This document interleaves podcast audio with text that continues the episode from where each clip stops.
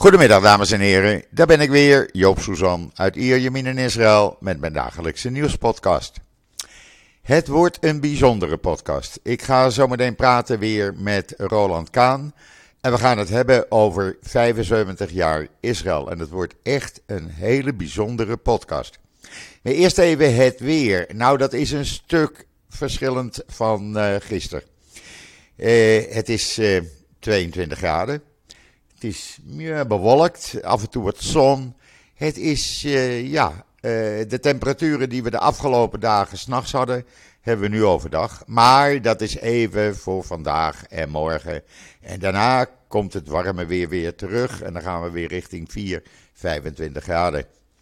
Maar dan ga ik nu even kijken of ik Roland Kaan aan de lijn krijg. En dan ben ik met een paar seconden bij jullie terug. Ogenblikje. Nou, het is weer gelukt, dames en heren. Ik heb aan de andere kant Roland Kaan. Goedemiddag, Roland. Hoe is het daar in Amsterdam? Het is uh, een heel stuk kouder dan gisteren. Ja, hier ook. was het uh, stralend weer. Gisterenmiddag zaten we heerlijk in de zon te lunchen. En het, uh, het zag er weer even uit dat het voorjaar was. En, uh, en vandaag is het weer herfst in Nederland. Ja, ja hier is het ook uh, gewoon 10 graden koeler dan, dan gisteren.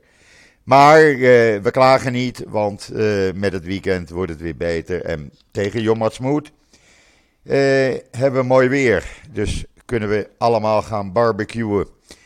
Uh, Yom 75 jaar Israël. Het is niet niks. Mag, ik, mag ik het zo zeggen? Het is, ja, het is, het is al langer dan ik op deze planeet ben. En het is ja, natuurlijk fantastisch om te weten dat dus de enige, het enige thuisland voor de Joden, dat dat al drie kwart eeuw bestaat. Terwijl de hele wereld zijn uiterste best doet om het niet te laten bestaan. En dat, ja, dus um, tegen de verdrukking in um, heeft Israël een fantastisch land gebouwd begonnen met kibbutzen, begonnen met kleine uh, landbouwgemeenschappen. heeft het land um, um, ja, een geweldige bloei doorgemaakt.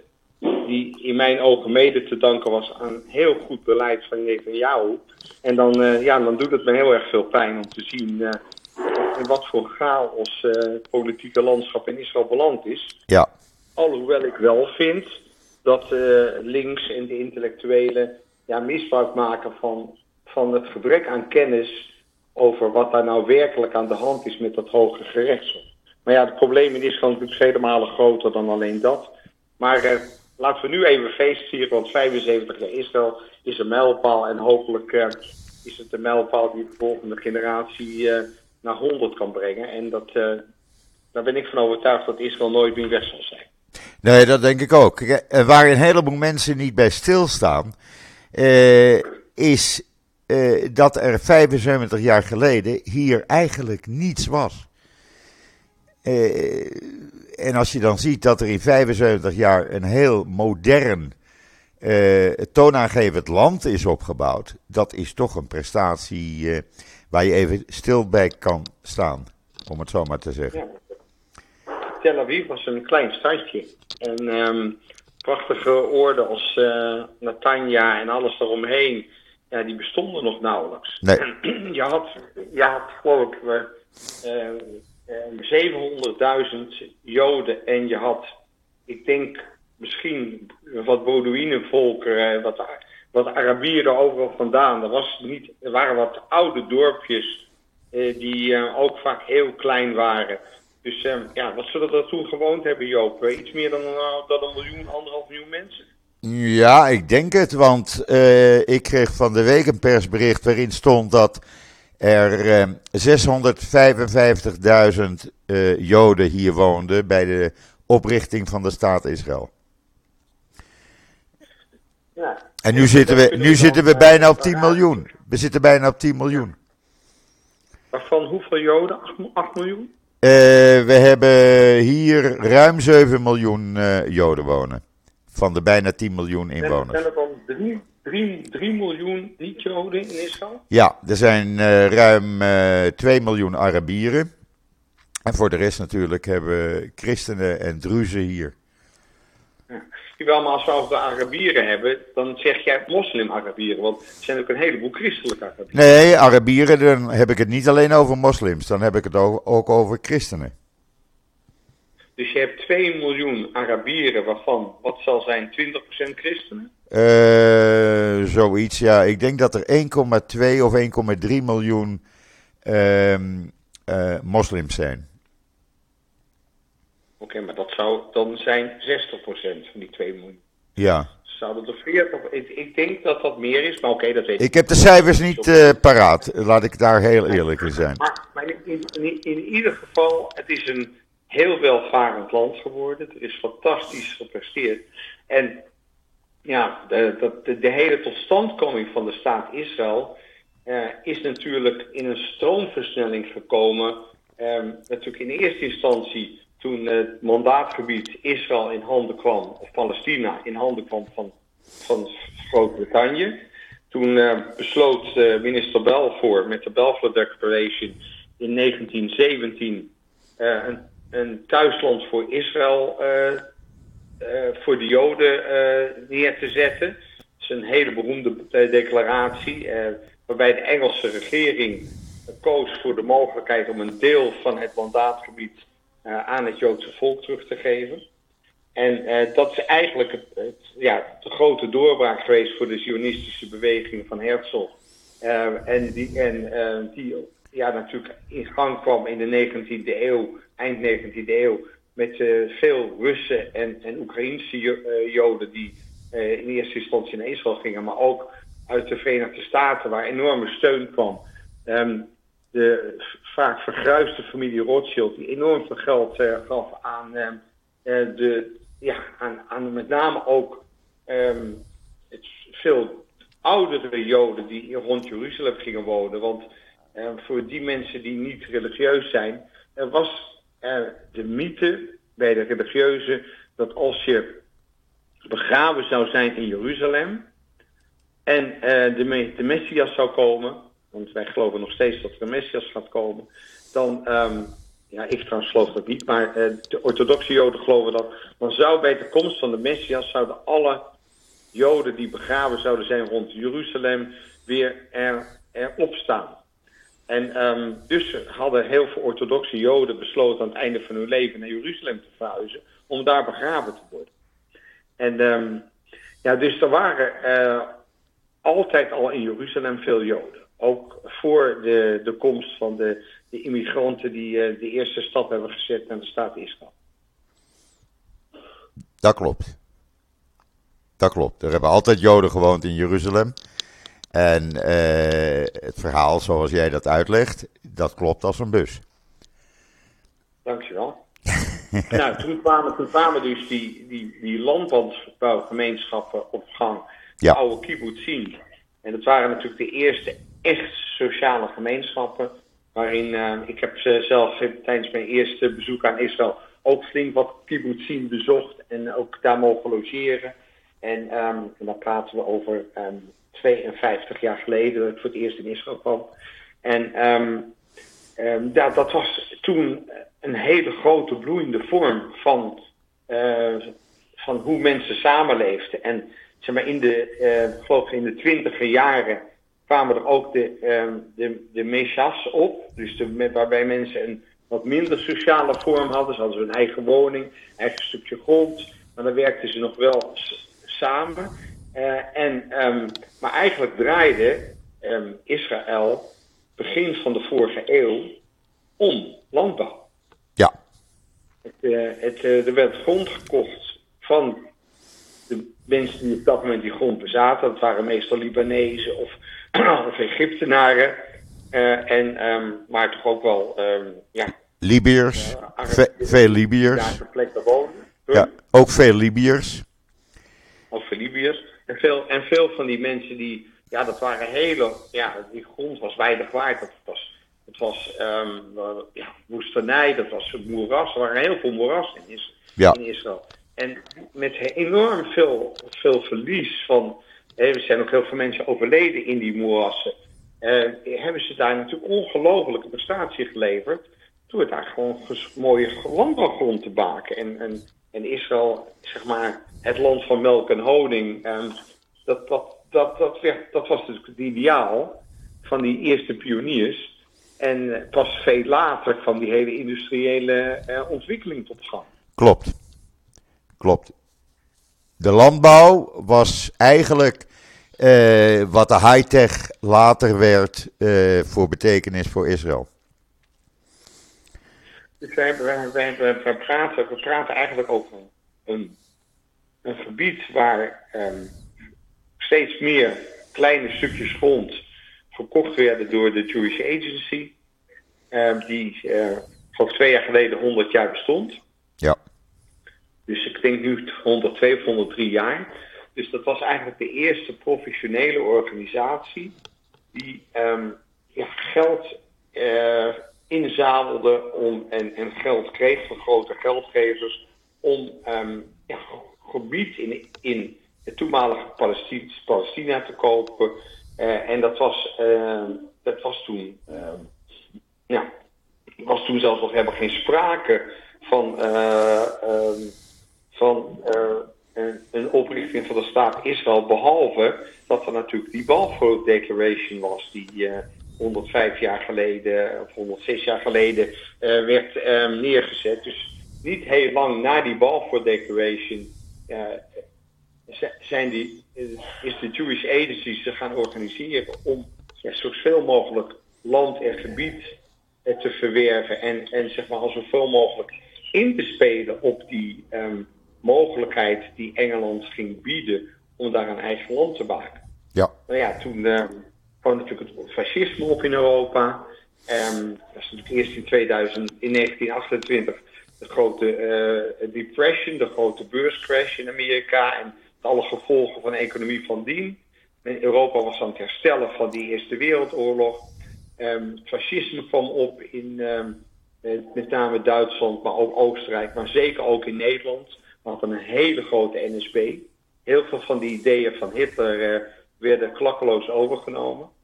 Uh, tot um, zelfs de allerhoogste kringen in Nederland um, had men een hekel aan Joden. En um, zag men Joden als, ja, als, als kakkerlakken, als minderwaardig, als, als mensen die misbruik wilden maken van. En ja, een ideologie die werd natuurlijk ook mede door de Lutherse, maar ook de katholieke kerk in leven waren geroepen. Want de katholieke kinderen werden met het paplepel antisemitisch opgevoed. Ja. En, um, en dus laten we erg oppassen om antisemitisme de moslims in de, in de schoenen te schuiven. En daar speelde natuurlijk iets heel anders. Dat um, de, de moslimlanden die allemaal dictaturen waren, die allemaal of koninkrijken waren, of volgens mij alleen nog een koninkrijk in die tijd dat die, um, dat die moslimlanden met argwaan de vrije denkers uit het westen uh, zagen verschijnen in mandaatgebied uh, Palestina en dachten, jeetje, um, als het volk straks ziet dat het ook heel anders kan, want dat waren democratische gemeenschappen, het waren natuurlijk socialistische gemeenschappen, dat was natuurlijk enorm bedreigend voor de dictatoriale macht van, die, van, die, van die Arabische machthebbers. Ja. Dus, um, en dat, daar werd samengewerkt met de mufti, de geestelijke leider van Jeruzalem, die een notoire uh, um, uh, nazi was. En, en uh, met de opkomst van Hitler in begin 30 jaren ja, grote vriend werd van Hitler. En Hitler aanmoedigde in zijn plannen om het hele Joodse volk te vernietigen. En daar ook zelf in, in, in, in het Palestina allerlei aanzetten deed om Joodse gemeenschappen te bedreigen. Zijn ook verschillende, in verschillende gebieden in Israël zijn ja, er kwamen er Arabische opstanden tegen de, de nieuwe uh, bewoners. En, en, en um, ja, reeds dus een, een, hele lange weg van, van, van strijd is er geweest. Um, die Israël heeft moeten voeren, althans Joodse Israël heeft moeten voeren. Um, vaak gesteund door de Druzen, die ook uh, niet in uh, een fantastische relatie leefden met die andere Arabische uh, volkeren, die ehm, zogenaamd het Palestijnse volk zouden moeten zijn. Dat hele Palestijnse volk is één grote farce. Heeft namelijk nooit bestaan. Maar dat is dan weer een andere verhaal. Dat is een En, ander verhaal. ja. Laat ik, het heel kort, laat ik het heel kort zeggen. Het Palestijnse volk eh, eh, eh, werd voor het eerst genoemd door een Egyptenaar. Eh, Jas- meneer Arafat. Die eh, woonde in eh, Tunis en die hield een toespraak in juni 64 1964 op de Universiteit van Tunis. Waar hij voor het eerst met de naam eh, Palestijn kwam. En, maar iedereen neemt dat klakkeloos aan alsof dat altijd al bestaan heeft. Maar er heeft nooit een Palestijns volk bestaan. Er woonden hier Arabieren eh, uit allerlei eh, Arabische landen. En die trokken rond. Maar het grappige, het grappige is, ehm, en dat blijkt ook uit historische documenten. Weet je wie de grote, de grote steun was en de grote ge- genius achter die hele opzet? Nou, zeg het maar. Dat was, eh dat was Khrushchev. Khrushchev heeft met de, met de eh, KGB heeft het, wilde invloed in het Palestijnse gebied, of wilde invloed in Arabische landen. Eh, want die zag eh, die enorme opkomst van die olie-industrie. Waar de Amerikanen met mensen als Rockefeller enorme invloed kregen. En die hielpen die Arabische landen om die olie te exploiteren. En, ehm en Khrushchev wilde, ehm, wilde macht in dat gebied. En die bedacht toen, want die zag ook hoe die Arabische ehm, ja, koningsrijken ehm, worstelden met het eh, gevaar wat ze zagen dat eh, het de Joodse invloed, ja, invloed zouden kunnen hebben op hun macht in die gebieden. En die gingen samenwerken ehm, met de mogelijkheid om ja, van die Joden af te komen. En, ehm, en dus was die oprichting van het Palestijnse volk ehm, in 1964, het was natuurlijk een geweldig wapen voor Rusland om invloed te verkrijgen. En ja, ehm, en dat werd natuurlijk door eh, de Arabieren omarmd. Dat was natuurlijk een kans om Tuurlijk. van, van Israël af te komen. Want dat was natuurlijk nogal wat strijd geweest. In, in 1947 werd door de Volkerenbond werd, het mandaatgebied is, eh, is eh, Palestina omgezet in een Joods gedeelte.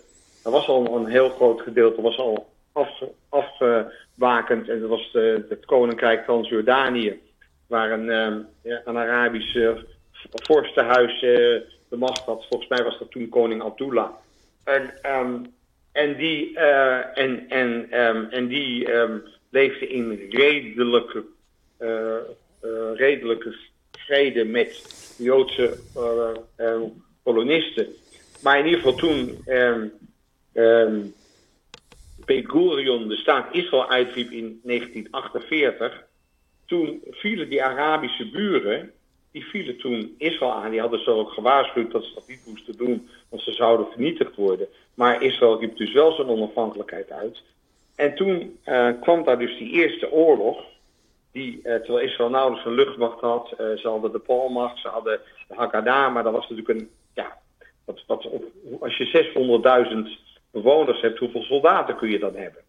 Maar iedereen werd bewapend. Het, het Ja. is een heroïsche strijd geweest die Israël uiteindelijk gewonnen heeft. En die dus tot het grote zogenaamde Palestijnse vluchtelingenprobleem heeft geleid.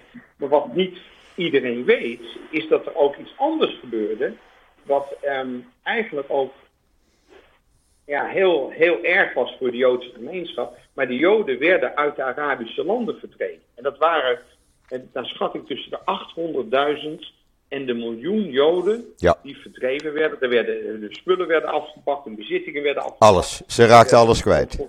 Ja. Plaatsen werden Joden vermoord in die Arabische landen. Maar Israël, Joden uit Iran, uit Irak, uit, uit, uit, uit eh, eh, Marokko. overal vandaan, eh, uit Jemen, overal vandaan kwa- eh, werden Joden weg. Zo zelfs uit eh, Marokko, waarbij de koninklijke familie, eh, met name in de Eerste Wereldoorlog, enorm, pro, eh, eh, enorm sterk voor zijn Joodse gemeenschap stond. De koning zei, wij hebben geen Joden, we hebben alleen Marokkanen. En, en, maar ook daar, onder de druk van, eh, van eh, de islamitische leiders en de, werden Joden verdreven uit, uit Marokko. En dat was een van de grootste Joodse gemeenschappen met honderdduizenden Joden. Ja. En eigenlijk heeft dat in eerste instantie een enorme golf teweeggebracht van groei van Israël. Dus aan de ene kant mogen we de Arabische landen dankbaar zijn dat ze hun Joden verdreven hebben. Aan de andere kant werden die mensen moesten dus helemaal weer opnieuw beginnen. Dat was natuurlijk ook weer. Maar daar hoor je helemaal niemand over. Nee, die kwamen hier met niets. Ze kwamen, ze kwamen hier met niets. Ik ken de verhalen namelijk van mijn buurvrouw, uh, die is inmiddels 90, maar die kwam uit, als kind uit Tunesië. Mijn buurvrouw. En uh, die vertelde mij die verhalen, hoe haar familie uh, verdreven werd en hier berooid aankwam met eigenlijk een paar tassen met wat bezittingen. Dat was het. Ja, voor die luisteraars die denken van weet je wat, ik zou daar meer over willen weten. Een van de meest bijzondere historische romans, want het is en een roman, maar het is ook historisch enorm goed onderbouwd, is een boek uh, dat um, in de 60 jaren en de 50e jaren, uh, eind uh, sorry, de 60 jaren, 70 jaren enorm populair was. Van een schrijver Leon Uris. Leon Uris, U-R-I-S. Was een Amerikaanse schrijver. Ja. En die heeft een boek geschreven en dat boek heet Exodus. Dat is later gefilmd. Ja. Hè, over dat schip. En in, dat, in, in het boek Exodus, um, maar later ook in het boek De Hajj, wordt heel goed omschreven hoe dat land zich ontwikkeld heeft. Hoe, uh, dus als je dat boek leest, dan pak je eigenlijk enorm veel historische kennis op. Naast dat het een enorm mooie roman is. Ja, een schitterend en, boek. Dus ik kan alle lezers van harte aanbevelen. Het is in het Nederlands niet meer te krijgen. Uh, volgens mij, of tenzij je een, een, een, een tweedehands exemplaar uh, weet te, te, bemachtigen. Maar in het Engels is het uh, nog steeds te koop via onder andere Amazon. Dus um, ja, aanrader. Kijk je je handen kan krijgen op een exemplaar van Exodus ja. van Leon Uris. En daar, daar wordt dat hele verhaal ongelooflijk goed beschreven. Ja. En echt wetenschappelijk heel goed onderbouwd verhaal geweest. Ja, en dan zie je bijvoorbeeld uh, hoe dat, uh, ja, dat, dat dorre land, wat dan Israël heet, uh, in de jaren 50 tot bloei werd gebracht, middels die kibbutzim waar we het al over hadden. En gedurende de jaren 60, 70 ging men richting techniek, high-tech, kwam de know-how hier, ook door de Aliyah, de immigratie van Amerikaanse en Europese Joden naar Israël toe. Ja, want de tweede grote groep, natuurlijk moeten we ons natuurlijk ook realiseren, maar dat begon eigenlijk al in 1945, de overlevenden van de Holocaust. Ja.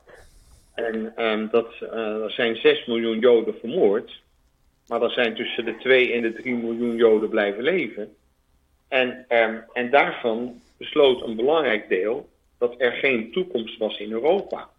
Ja. En um, heel eerlijk, ik maak mij grote zorgen over de toekomst van de Joden in de diaspora.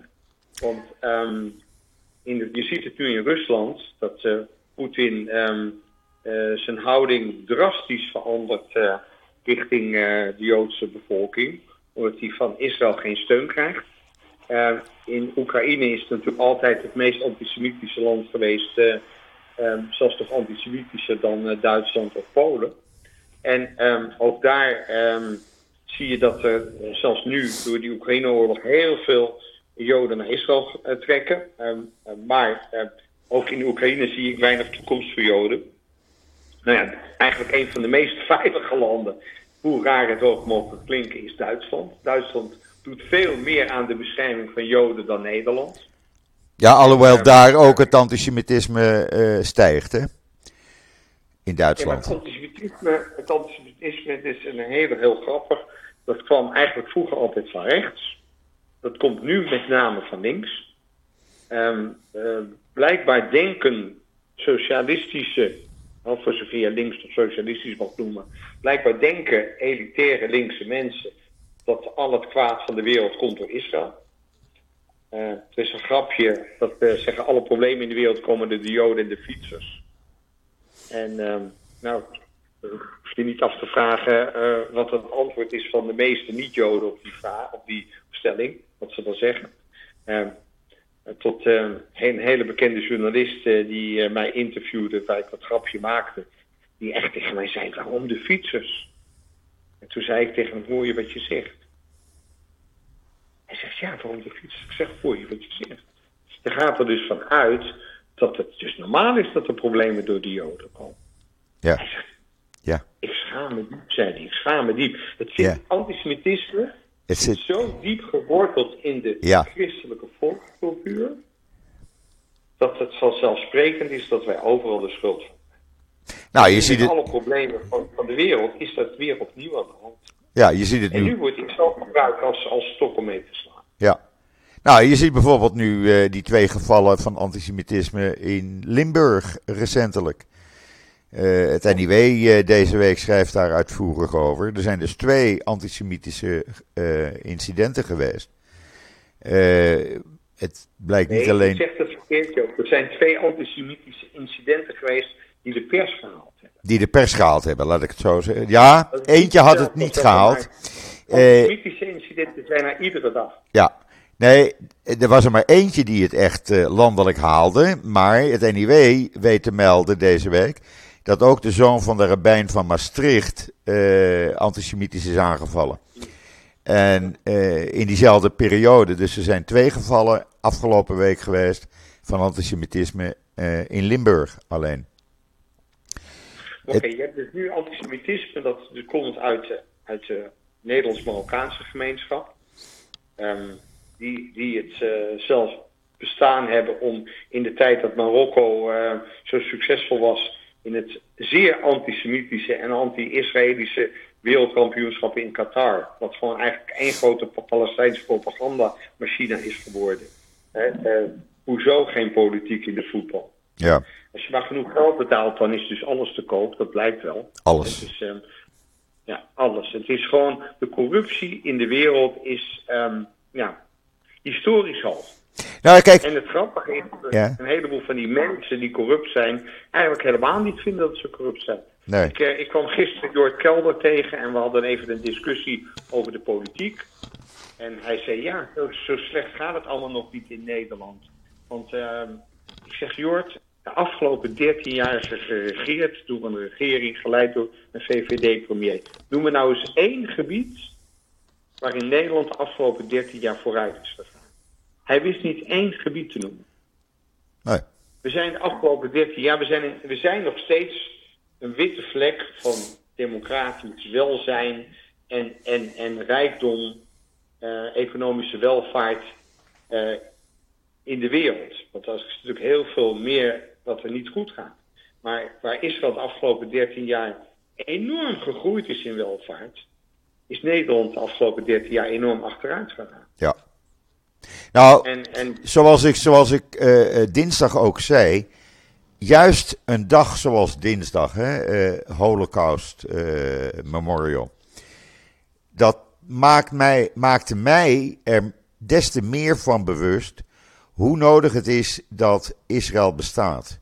En dat er maar één land is waar je als Jood in vrijheid kan leven. Ja. En, en daarom begrijp ik niet goed hè, dat er Joden zijn die zich afkeren van Israël. Want geloof me, ook die Joden en ook die Joden die nu luisteren, wat ik niet denk dat die luisteren, maar, tegen iedereen ga ik opnieuw zeggen: ja, onze vijand slaapt niet. Ja, onze vijand krijgt meer en meer macht. Het is onvoorstelbaar wat mensen elkaar aan kunnen en willen doen. Dat zie je nu ook weer in de Oekraïne. Het is onvoorstelbaar um, dat er um, een, een, verbond aan het ontstaan is tussen Saoedi-Arabië en Iran. Um, wij hebben alleen bestaansrecht als Joods volk als Israël bestaat. En zonder Israël is het een kwestie van het afsterven van de Joodse cultuur. Ja. Daar ben ik 100% van overtuigd. Ja. En iedereen, in, ondanks dat de politieke situatie in Israël nu even niet goed is, ja, wij steunen niet een politieke partij, wij steunen geen regering, wij steunen Eretz Israël. Iedere dag opnieuw. En dat is uh, van essentieel belang. En, uh, ja. en 75 jaar Israël is een hoogtepunt, maar hopelijk een, hopelijk een tijdelijk hoogtepunt. Want 100 jaar Israël, de eerste eeuw Israël, ehm, die hoop ik nog mee te maken.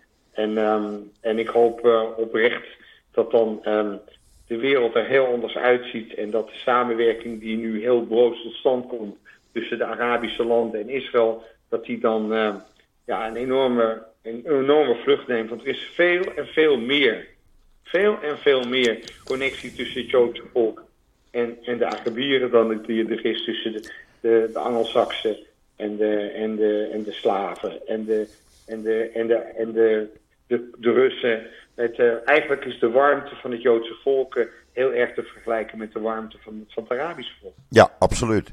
Maar kijk nou bijvoorbeeld, uh, we hebben nu een periode waarin bijvoorbeeld met, de, met de Pesachtijd zijn veel mensen op vakantie gegaan. Het is hoeveel tienduizenden mensen naar de Sinai-woestijn op vakantie gingen.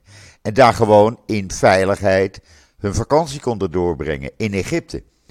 Uh, hoeveel mensen er elke dag, zou ik eigenlijk willen zeggen, maar des te meer in het, in het weekend hier, uh, naar Dubai gaan om een weekend in Dubai door te brengen, uh, Israëli's. En dat in, in vrijheid kunnen doen. Het, wordt alle, het is allemaal al zo vanzelfsprekend. Alsof het al jaren zo is. Terwijl het net twee jaar uh, aan de gang is. Ja, maar ik wil er toch één opmerking over maken. Ja. Door de uh, ja, enorme berg propagandatie tegen Joden en tegen Israël in de Arabische landen, is het eenrichtingsverkeer. Dus um, uit, er gaan heel veel Joden naar Marokko, er gaan heel weinig Marokkanen naar Israël. Ja. Er gaan heel veel Israëliërs naar Marokko, er gaan heel weinig Marokkanen naar Israël. Ja. Er gaan heel veel, heel, heel veel Joden naar um, Dubai.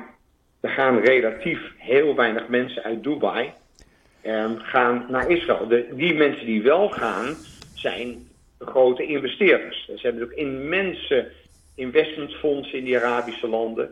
En die zien wel hun kans. Want er is ongelooflijk veel geld uit uh, de Emirates naar Israël gevloeid. Van, om, daar, om de high-tech te versterken. Dat zijn natuurlijk goede zaken. Ja. Want als je eenmaal met elkaar zaken doet en je hebt financiële belangen in Israël, ja, dan heb je natuurlijk geen belang om het land te vernietigen. Nee, precies. Um, maar, maar het gevaar komt ook niet van Dubai. Het gevaar komt ook niet van de zakenlui.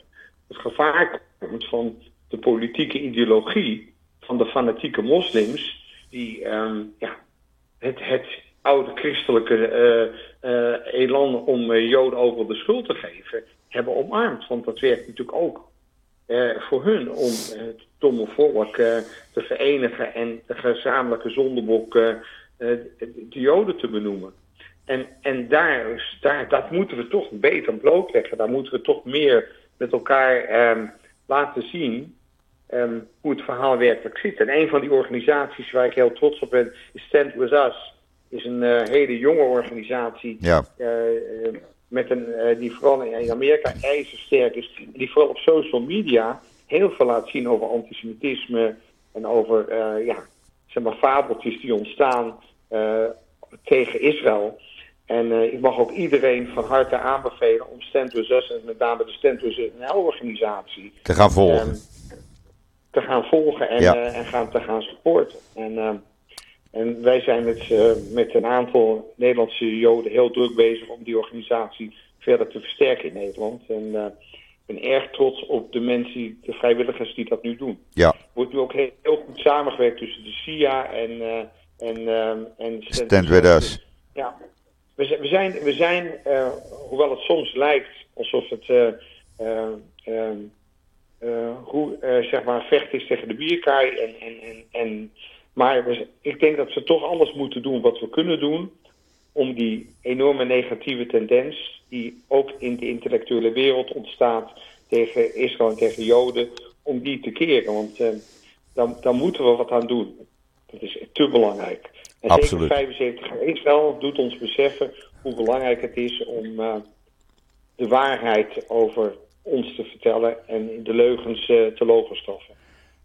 Want de leugens doen meer de ronde dan de waarheid, uh, is mijn idee.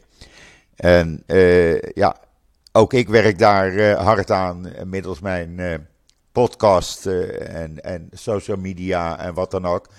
Want er is zoveel, ja, men, men accepteert de leugens gewoon als zijnde waar. En men neemt dat als waar aan en gaat gewoon mee zonder enige achtergrondinformatie te verzamelen. En ik, ik geef daar ook de Nederlandse media bijvoorbeeld de schuld van. Met hun eenrichtingsverkeer. Ja, zijn zwaar antisemitisch. Nou, je mag wel kritisch zijn. Je mag wel kritisch zijn. De NPO, de NPO had Nederlands-Palestijnse kunnen Ja, want het is onbegrijpelijk voor mij hoe makkelijk men leugens verspreidt als het over Israël gaat. Maar het is niet onbegrijpelijk, want het past in het, uh, in het inmiddels 2000 jaar oude antisemitisme. Uh, begonnen bij de Romeinen voortgezet door, de, uh, door het nieuwe Romeinse Rijk, de Rooms-Katholieke Kerk. En wat niets anders is dan een voortzetting van de Romeinse macht. En mensen geloven graag verhalen. Als je de boeken leest van Yuval Harari, Homo sapiens, Homo Deus, twee waanzinnige boeken. Uh, Yuval Harari is een historische, historicus, professor aan de Universiteit van Jeruzalem, die waanzinnige boeken heeft geschreven, die ook om, uh, omarmd zijn door Obama. Nou niet bepaald de grootste vriend van de Joden. Maar um, als, je, um, als je het leest in zijn boeken, dan begrijp je ook heel goed historisch hoe dat hele antisemitisme tot stand is gekomen. En hoe het ja, iedere keer weer door machthebbers gebruikt wordt om minderheden de zondebok te laten zijn. Ja. En je ziet nu in, in, de politiek ook weer, het gaat politiek slecht.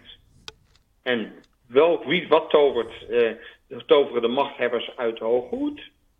Het is de schuld van de Joden. Ja.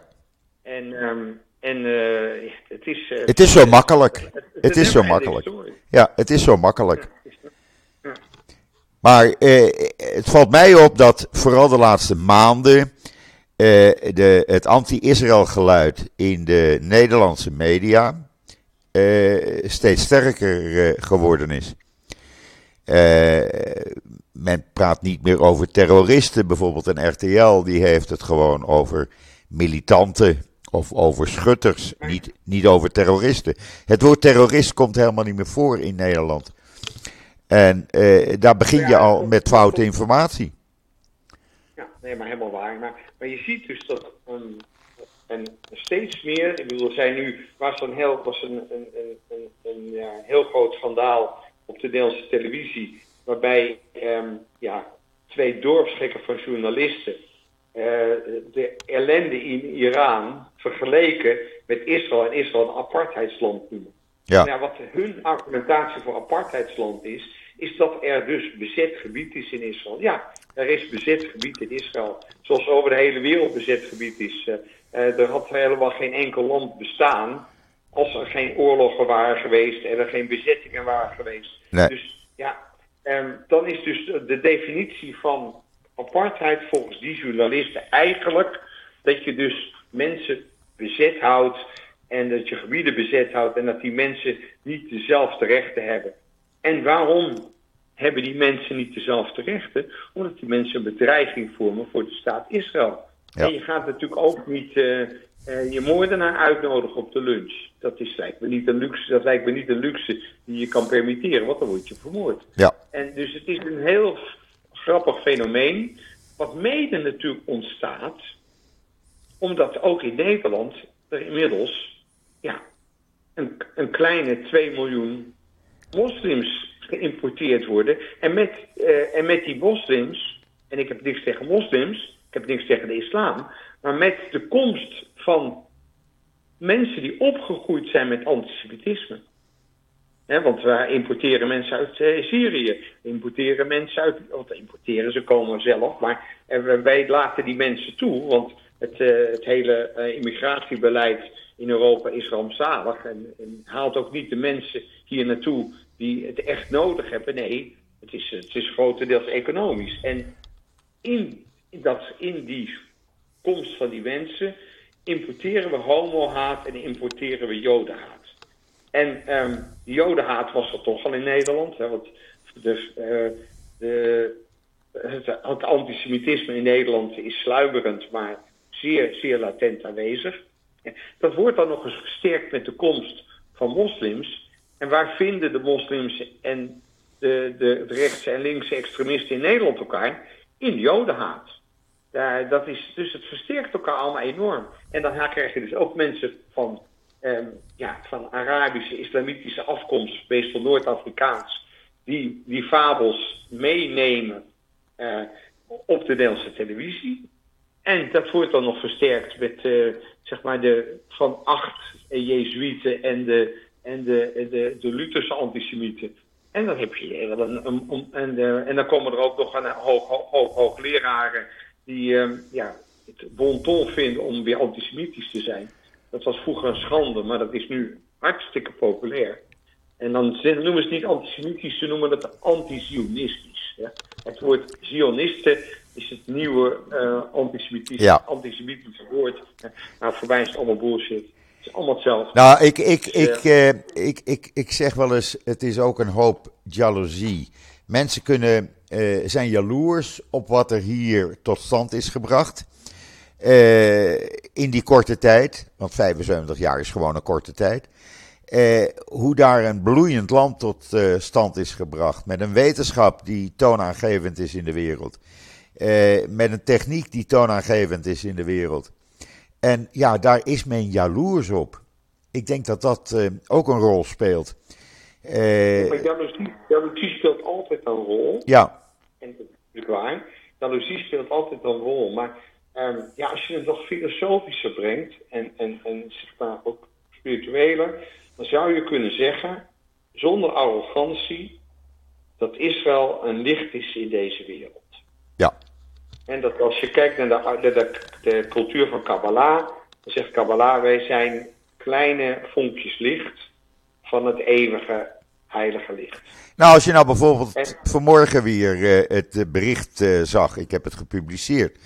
Israël gaat als eerste land een vergunning geven aan een start-up om koe, koevrije melk te produceren. En dat is natuurlijk iets fantastisch. Ja, maar Israël is sowieso. Kijk, wat, wat onderscheidt de Joden en dat hebben we te danken aan onze uh, Talmudgeleerden, dat hebben we te danken aan onze orthodoxie. Dus laten we ook die orthodoxie vooral ook de, de, de, de eer geven die je toekomt. Ja. Wij zijn een cultuur van leren en vragen. Ja. Dus we zijn vanuit onze religie leren we jongeren al vragen stellen. Het begint al met het eerste gebedje op uh, Pesach, wat we net hadden. Manis daarna. Waarin de jongste aan tafel aan de vader die uh, met kussens zit. En, uh, en ze mochten vroeger het vanuit de slavernij, uit prachtige symboliek. alleen was er natuurlijk geen comfort, was er geen luxe, was er geen zitten. En dan begint het gebed met, met Pesach, met Manis daarna, Halayla Hazeh. Ja. What is the difference between this night and other nights? Ja. Het begint al met een vraag. Waarom is deze avond, waarom is deze avond anders dan andere avonden? Ja. Precies. Ja. En, en, en um, what's the difference between this night and other nights? En um, ja, die leercultuur, die, die um, als, als, als mensen naar alle fabels luisteren, dan hebben wij, te, te, hebben wij dus die antisemitische pers in handen. Nou, als wij die in handen hadden, was die niet antisemitisch geweest. Dan hebben wij de bankwereld in handen. Als die we de bankwereld in handen hadden gehad, dan had er, er, had er niet zoveel geld besteed kunnen worden aan antisemitisme en terrorisme. Ja. Met andere woorden, het is, het is complete bullshit. Maar waar wij wel in excelleren als Joods volk, is in onze nieuwsgierigheid. En, en wat is daar de beloning van? Dat 20 dat we 2 promiel van de wereldbevolking uitmaken. 2 promiel. Maar dat die 2 promiel 20% van alle Nobelprijzen in de wacht sleept. Ja. Moet je je voorstellen, 1 op de 5 Nobelprijzen wordt gewonnen door wetenschappers met een Joodse achtergrond. Ja. En daar mogen we even bij stilstaan. En ja, logisch dat dat heel veel jaloezie oproept. En um, met, dank, met dank aan onze historische religieuze cultuur van lernen, ehm, zal het Joodse volk zich daar altijd in blijven onderscheiden. Ja. En ja, men, er zijn ook machten die proberen het licht te doven. Maar wij zijn er iedere dag voor om van die waagvlam een hele sterke lichtvlam te maken. Die de wereld helpt verlichten. En eh 75 jaar Israël om mij. En ehm, eh, ik ben trots op al die Joden die ehm, dat eh, Israël mogelijk maken. Ook de Joden in de diaspora. Die eh, een niet aflatende steun geven aan het fenomeen Israël. Ons eigen thuisland. Ehm, profetie die eh, na duizenden jaren weer, weer tot stand is gekomen. En laten we iedere dag trots zijn op ons bestaan. En laten we trots zijn op het feit dat we met niet aflatende energie proberen een licht over deze wereld te laten schijnen. Ik vind dat een hele mooie afsluiter. Weet je dat? Dankjewel. Want zo is het wel. Het is precies zoals jij dat nu zegt. Eh, Israël probeert een licht te zijn in, in deze wereld. En door de know-how die eh, hier vandaan komt, eh, worden mensen over de hele wereld geholpen. En daar, staan, eh, daar staat men eigenlijk nooit bij stil, maar zo is het wel. En dat gaat elke dag gewoon door. Eh, of er nou wel of geen demonstraties hier zijn. Eh, ik zag van de week, en dat zal ik volgende week weer zien op Yom Ha'atzmaut, onafhankelijkheidsdag. Er mogen dan demonstraties zijn, er mogen dan verschillen zijn. Maar op dat soort momenten, op dat soort dagen, zie je dat er sprake is van één grote familie, één volk. En dan zijn die verschillen er niet. En dat is mooi dat dat kan. Dat vind ik mooi dat dat kan. En laten we daarvan genieten. En laten we genieten van 75 jaar Israël. Absoluut. En laten we blij zijn dat eh, het nooit meer zal gebeuren. Dat wij nergens welkom zijn. Dat wij uitgeroeid worden als insecten. En ehm, Dat gaat- never, never, ever again. Nee, En, ehm, en wij zijn nu een heel sterk, trots, machtig volk. Dankzij het bestaan van de staat Israël. en dankzij ons eigen leger. Laten we dat niet Zo vergeten. is het. Oké, Ook dankjewel voor de kans om, eh, om ehm, mijn gedachten te mogen delen met je luisteraars. En, dankjewel dat je in de podcast, eh, eh, dat je tijd vond om even in de podcast te komen. Eh, wordt zeer op prijs gesteld. Ehm, we zullen kijken op de reacties. En dan wens ik jou en iedereen alvast Shabbat Shalom. En alvast, een, eh, alvast een goed weekend toe. En tot, en, en tot over 14 dagen. En tot over 14 dagen weer. Bedankt Roland. Tot ziens. Dag, dag.